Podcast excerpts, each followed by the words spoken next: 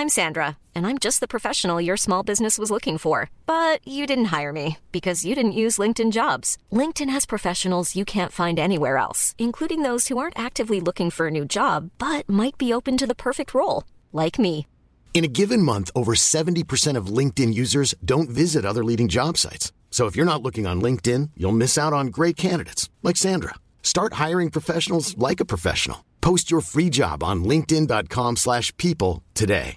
When you make decisions for your company, you look for the no-brainers. And if you have a lot of mailing to do, stamps.com is the ultimate no-brainer. It streamlines your processes to make your business more efficient, which makes you less busy. Mail checks, invoices, legal documents, and everything you need to keep your business running with stamps.com. Seamlessly connect with every major marketplace and shopping cart. Schedule package pickups and see your cheapest and fastest shipping options from different carriers. With rates up to 89% off USPS and UPS rates. And with the stamps.com mobile app, you can take care of mailing and shipping wherever you are. Make the same no-brainer decision as over 1 million other businesses with stamps.com. Sign up with code program for a 4-week trial plus free postage and a free digital scale. No long-term commitments or contracts. That's stamps.com. Code program.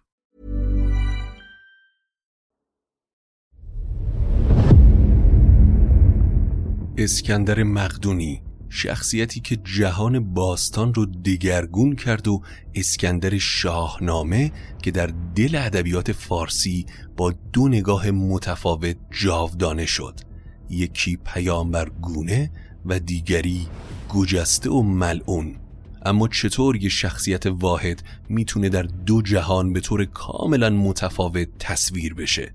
پس در این سفر حماسی همراه داستامینوفن باشید.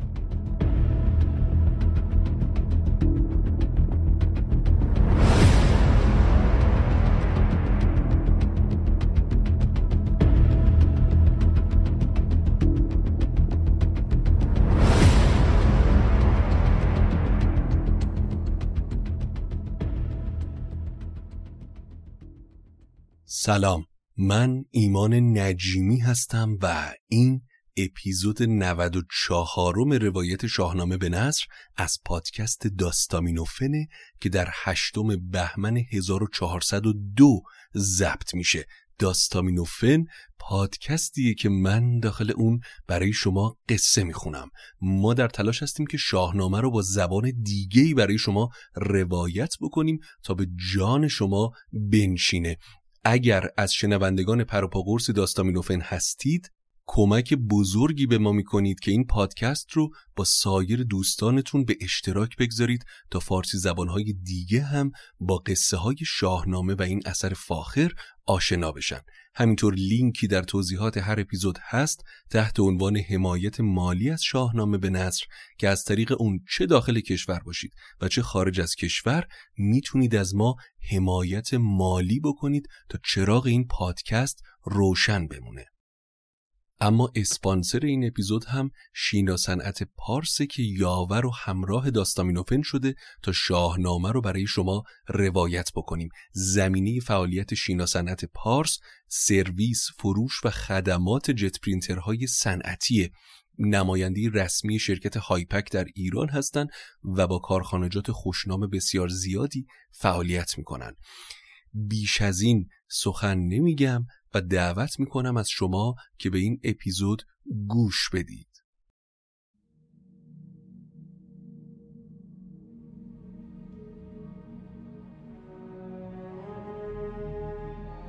در این اپیزود سفری خواهیم داشت به دل تاریخ و افسانه. امروز می‌خوایم داستان دو اسکندر رو بررسی کنیم. یکی واقعی و دیگری حماسی. اسکندر تاریخی فردی که جهان رو تغییر داد. اسکندر مقدونی معروف به الکساندر فرزند فیلیپ دوم و اولمپیاسه که در سال 356 قبل از میلاد در شهر پلا در مقدونیه و شمال یونان به دنیا اومد. در سن 20 سالگی به جای پدر به تخت پادشاهی نشست و بعد از اینکه دشمنان داخلی مقدونیه را از بین برد به قصد کشورگشایی و قارت ثروت عظیم شرق رو به جانب ایران گذاشت. دولت با عظمت هخامنشی رو در هم ریخت و مسیر تاریخ رو در این بخش از جهان عوض کرد. شهرت اسکندر البته بیشتر به واسطه سفرهای جنگی و پیروزیهایی که در این جنگها به دست آورده تا جایی که کم کم حاله ای از افسانه و داستانهای حیرت انگیز شخصیت واقعیش رو احاطه کرد و با راه پیدا کردن این افسانه ها از یونانی به پهلوی، سریانی، لاتین، ارمنی و عبری از اسکندر مقدونی شخصیتی ساخته شد که هم حالت رب و نو داشت و هم نیمه پیامبر بود و هم پادشاهی شکست ناپذیر.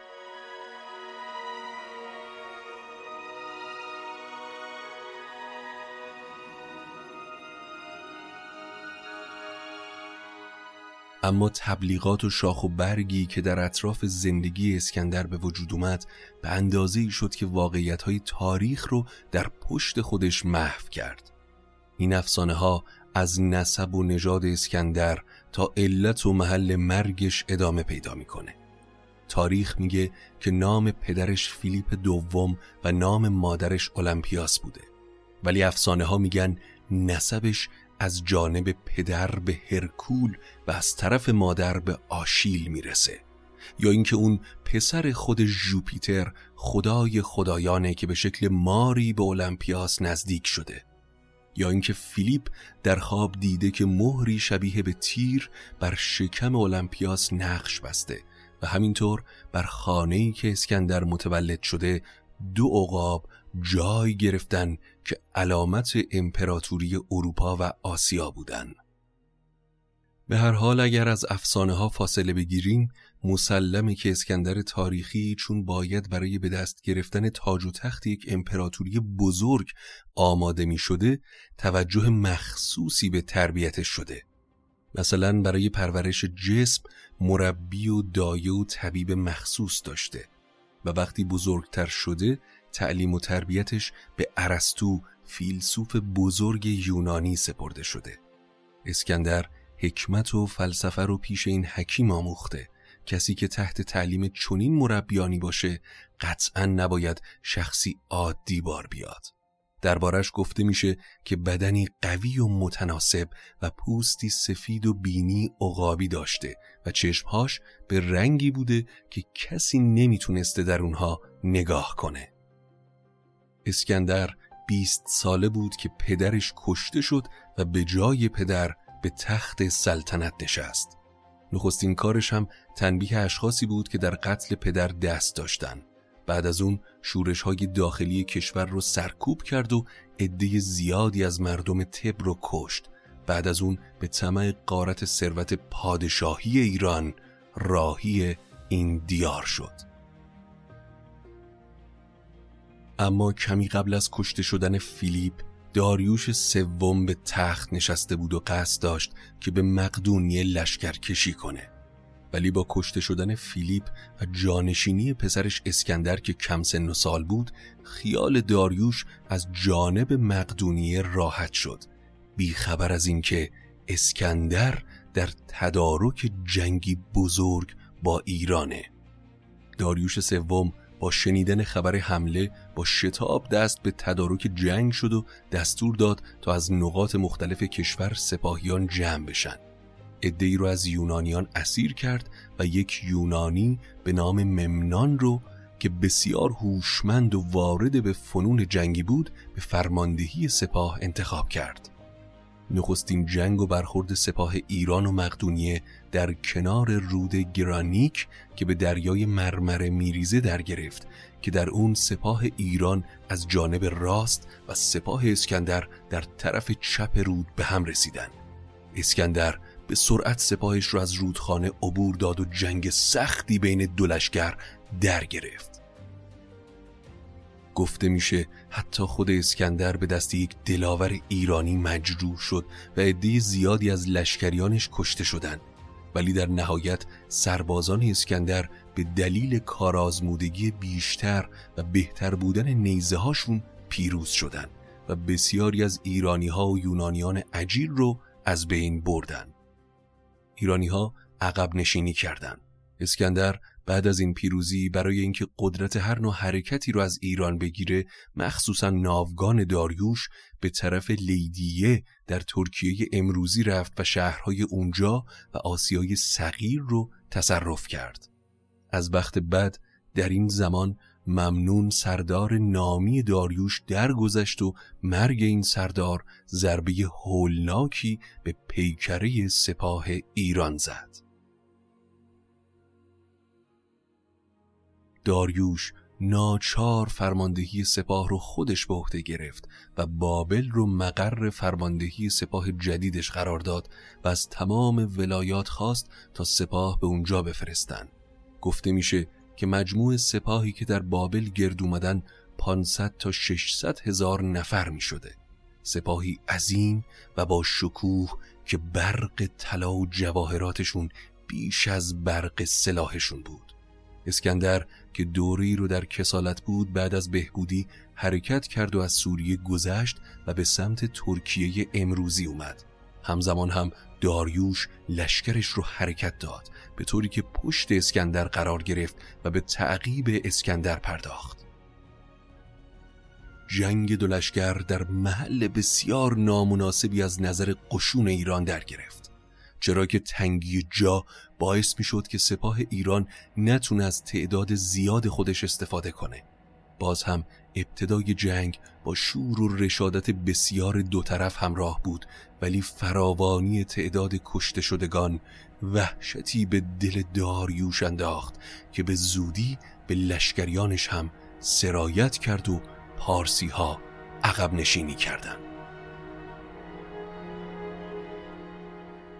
در حین فرار از اون معبر تنگ بر تعداد کشته شده ها باز هم افسوده شد.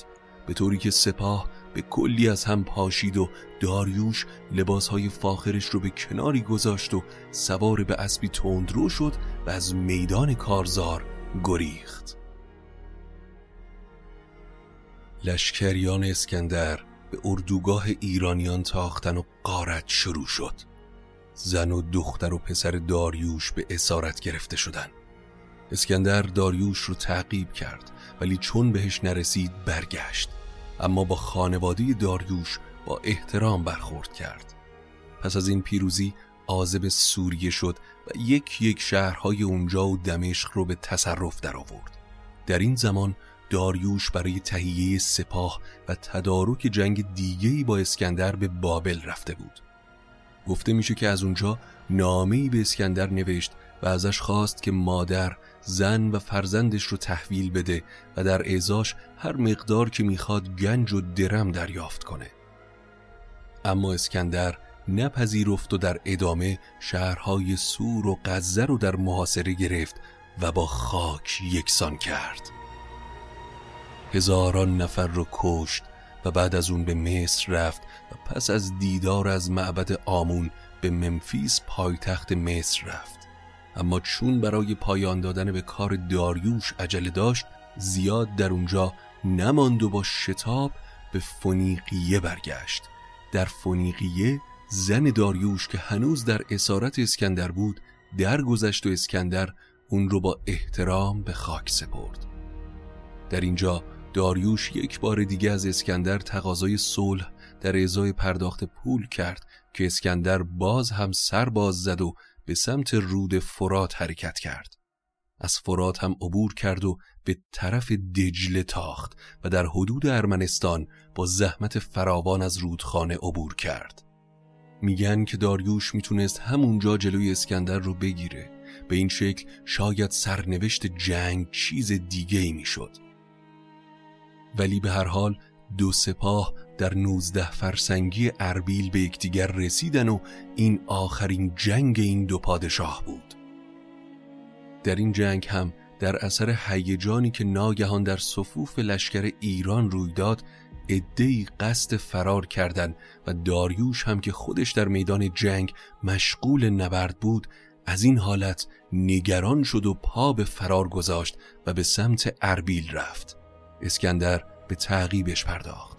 داریوش از اربیل و از کوهستانهای ارمنستان به ماد و همدان و بعد از اون به ری گریخت. اسکندر در پی اون به بابل و شوش رفت و قصد داشت به پارس برسه که در محلی که گفته میشه کیلویه فعلیه بر اثر پایداری قسمتی از لشکریان ایران به فرماندهی آری و برزن نتونست از معبر پارس بگذره. چرا که ایرانی ها سنگ های کوه رو بر سپاه اسکندر میریختن و مانع پیشرفت اونها می شدن. اسکندر ناچار عقب نشینی کرد ولی یکی از اسیران محلی که چوپان بود اون رو از کور راهی هدایت کرد و بالاخره اسکندر وارد تخت جمشید شد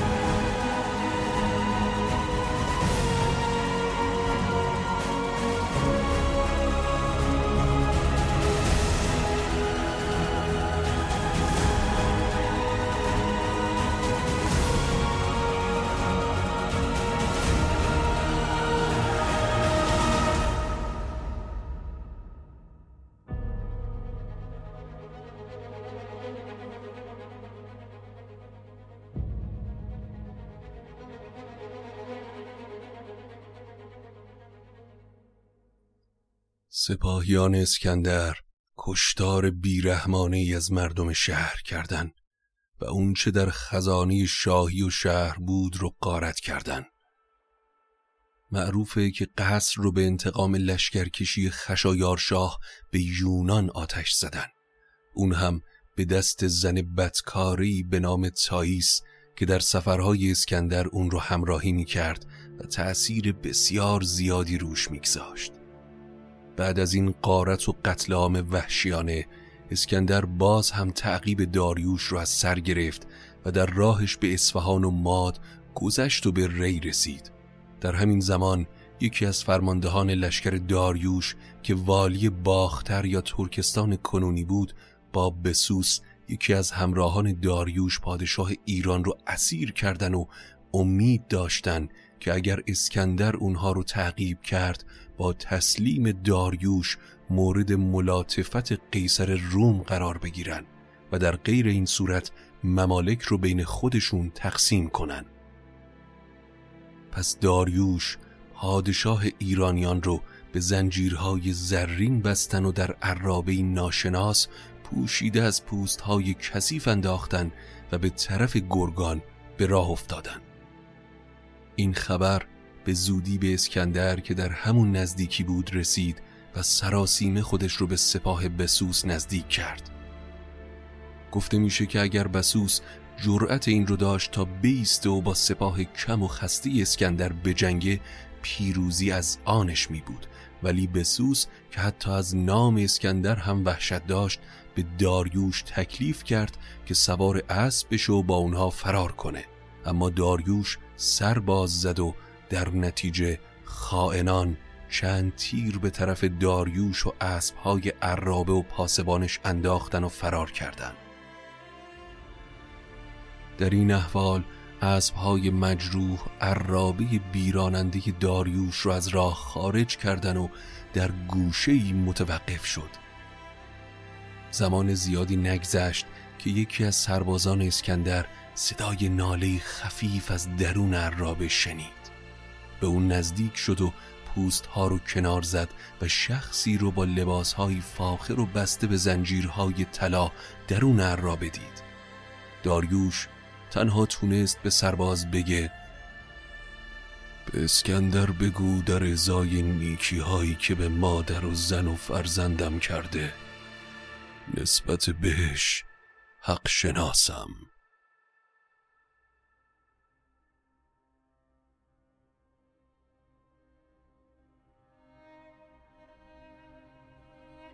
و بعد از اون پادشاه ایران داریوش چشم از جهان فرو بست.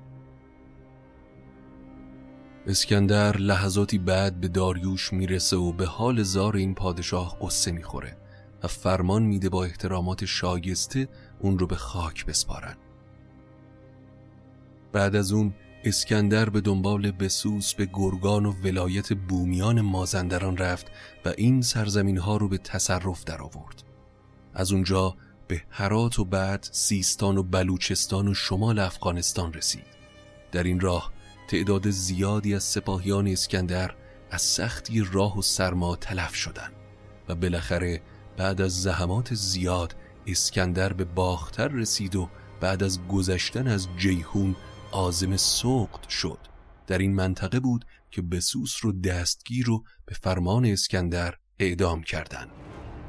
بعد از اون راهش رو ادامه داد و سمرقند و پایتخت سوقت رو قارت و ویران کرد و شهری رو هم که کوروش در کنار سیهون ساخته بود با خاک یکسان کرد ولی در همون جا بود که نبرد سختی با سکاها داشت و تلفات و خسارت سنگین سپاهش منجر به این شد که از ادامه راه صرف نظر کنه. در همون زمان اسکندر به قدری به خودش قره شده بود که خیال می‌کرد واقعا فرزند جوپیتره پس چاپلوسان رو محترم می داشت و راستگویان رو تنبیه می کرد از جمله کالیستن فیلسوف و مورخی که در این سفرها همراه اسکندر بود که به جرم اینکه قبول نداشت اسکندر پسر خداست اعدام شد. در بهار 337 قبل از میلاد اسکندر که تدارک لشکرکشی به هند رو دیده بود بعد از عبور از تنگی خیبر وارد هند شد و بعد از جنگ های بسیار قسمت غربی هند رو هم تصرف کرد و تا پنجاب هم رسید. ولی چون لشکریانش در این سفرها مشقتهای زیادی رو متحمل شدن حاضر به ادامه راه نشدن. اسکندر در سفر بازگشت قتل و کشتار عجیبی به راه انداخت. چندین شهر رو به کلی ویران کرد. ادی کسیری رو کشت و سرانجام به پاسارگاد در تخت جمشید رسید و از اونجا به شوش و همدان و سپس به بابل رفت. ولی در این شهر بیمار شد و در سال 323 قبل از میلاد در 33 سالگی در حالی که فقط 13 سال پادشاهی کرده بود درگذشت. برخی میگن علت مرگش مسمومیت بوده. این اما داستانی بود که مورخین یونانی درباره اسکندر گفتند. در حالی که به عقیده بسیاری از دانشمندان قسمت زیادی از این داستانها، مسافرتها و لشکرکشی ها افسانه که راجع به اسکندر بافته شده. وگرنه چطور ممکنه اسکندر ظرف چند سال با وسایل و امکانات اون زمان و با اون تعداد سپاهی که نوشته شده چون این مسیری رو طی کنه و در هر نقطه هم در جنگی بزرگ شرکت کنه؟ مخصوصا که در هیچ یک از تواریخ هند هم نشانی یا دلیلی از مسافرت اسکندر به اونجا وجود نداره. با این حال برخی محققین بر این باورن که شاید به اسکندر در برخی منابع هندی به شکل تلویحی یا با نامهای دیگه اشاره شده باشه. اما نام اسکندر در متون باستانی ایران مثل اوستا وجود نداره ولی در متون پهلوی نامش اومده و همه جا با صفت گجستک به معنی ملعون همراهه و پیک اهریمن و آسیب دوزخی ایران خوانده شده.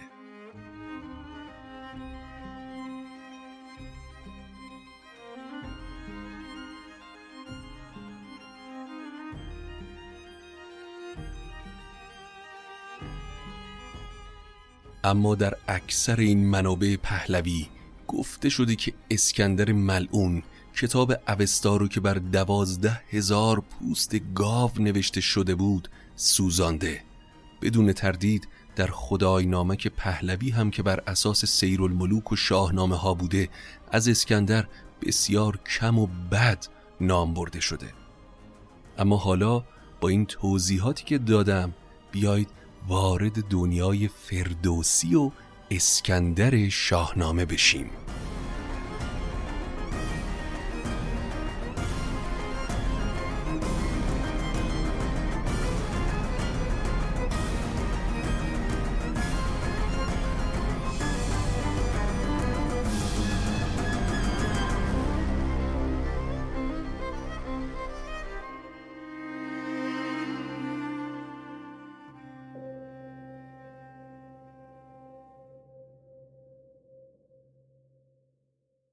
در اونچه که فردوسی راجع به اسکندر میگه تناقضی آشکار وجود داره. در اسکندر نامی فردوسی اسکندر گاهی شاهزاده ای از نژاد کیانی مردی پاکدل و آزاده است که بر مرگ دارا هم زاری می‌کنه. به دنبال تابوتش میره و انتقامش رو می‌گیره. به زیارت کعبه میره و در تاریکی در پی آب حیاته. این اسکندر نه تنها فاتحه بلکه جوینده حکمت و دانشه. در شاهنامه اسکندر به عنوان فرزند داراب آخرین پادشاه سلسله هخامنشی و ناهید یکی از شاهزادگان یونانی توصیف میشه. اما در بخش دیگهی اسکندر مانند زحاک بیدادگر و بدندیش و محروم از بهشت خرمه. در پاسخ نامی خسرو پرویز به قیصر اینطور اومده که نخستن در آیم ز سلم بزرگ ز اسکندران کینه ور پیر گرگ. و به همین ترتیب در چند جای دیگه فردوسی آشکارا به اسکندر ناسزا میگه. گفته میشه که این تناقض از اونجا ناشی میشه که فردوسی در به نظم آوردن داستان اسکندر از دو یا چند منبع استفاده کرده که یکی از اونها کتاب اخبار اسکندره. سرگذشت این کتاب به این شکلی که 600 سال بعد از اینکه کالیستن همون فیلسوف و مورخ همراه اسکندر به قتل رسید و تاریخش هم از بین رفت مطالبی رو که سپاهیان اسکندر در بازگشت به یونان روایت کرده بودند و داستانها و افسانه هایی که راجع به اون در هر جا ظهور کرده بود به صورت مجموعه‌ای به زبان یونانی در مصر نگاشته شد که به کالیستن نسبت دادن. ولی کالیستن دروغین نامیده شد. این کتاب بعدا به پهلوی هم ترجمه شد. مطالب اون هم به سوریانی در اومد و از اونجا به عربی و به روایات منصوب به زلقرنین آمیخته شد. از عربی به همه مسلمان ها و از اون جمله بار دیگه به ایران رسید و به فارسی ترجمه شد و مورد استفاده فردوسی قرار گرفت. چون فردوسی عادت داشت که در نوشتهاش رعایت امانت بکنه هم نوشته های این کتاب رو که تعریف و تمجید از اسکندره در نظم خودش آورده و هم از روایات ایرانی درباره اسکندر استفاده کرده که اون رو ملعون نامیدن. در اینجا این رو هم اضافه بکنیم که در اسکندر نامی سوریانی مطالبی وجود داره که در اصل یونانی اون دیده نمیشه. پس باید معتقد بود که افسانه برادری اسکندر و دارا هم در ایران برای پوشاندن ننگ شکست ایران از مقدونیه و برای اینکه نشون داده بشه که اسکندر شخصی غریبه و دشمن نبوده که به این خاک اومده به اصل داستان افزوده شده. اما در بخش آخر می‌خوام به داستان زلقرنین هم بپردازم چرا که بهش اشاره کردیم.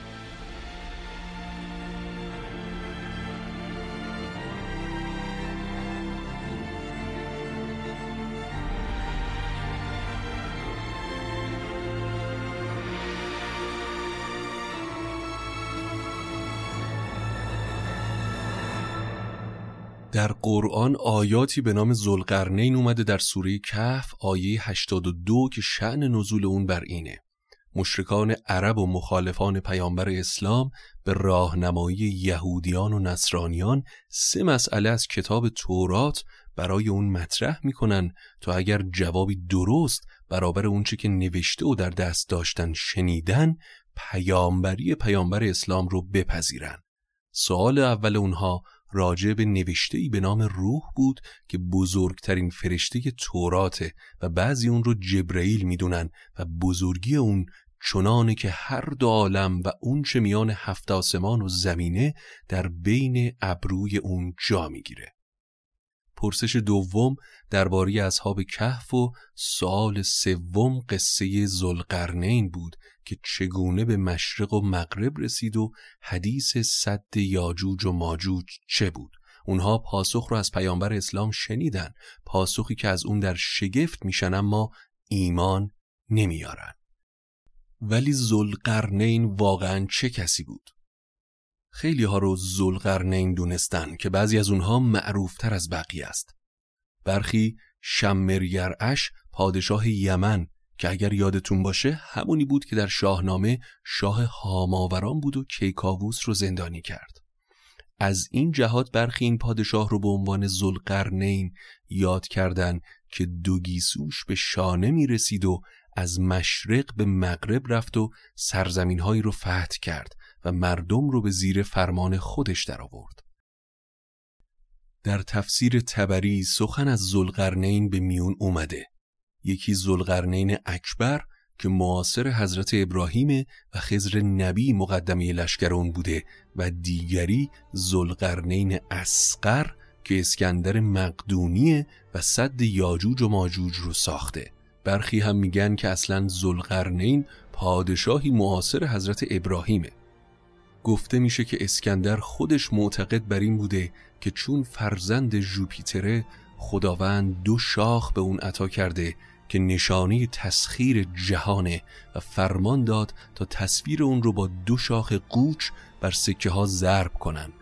و همینطور گفته میشه که لقب اسکندر از این بابت زلقرنین بوده که اون به دو جهت خورشید یعنی محل طلوع و غروب خورشید در زمین رسیده. چرا که معنای عربی این واژه هم به معنای دارای دو چنگاله.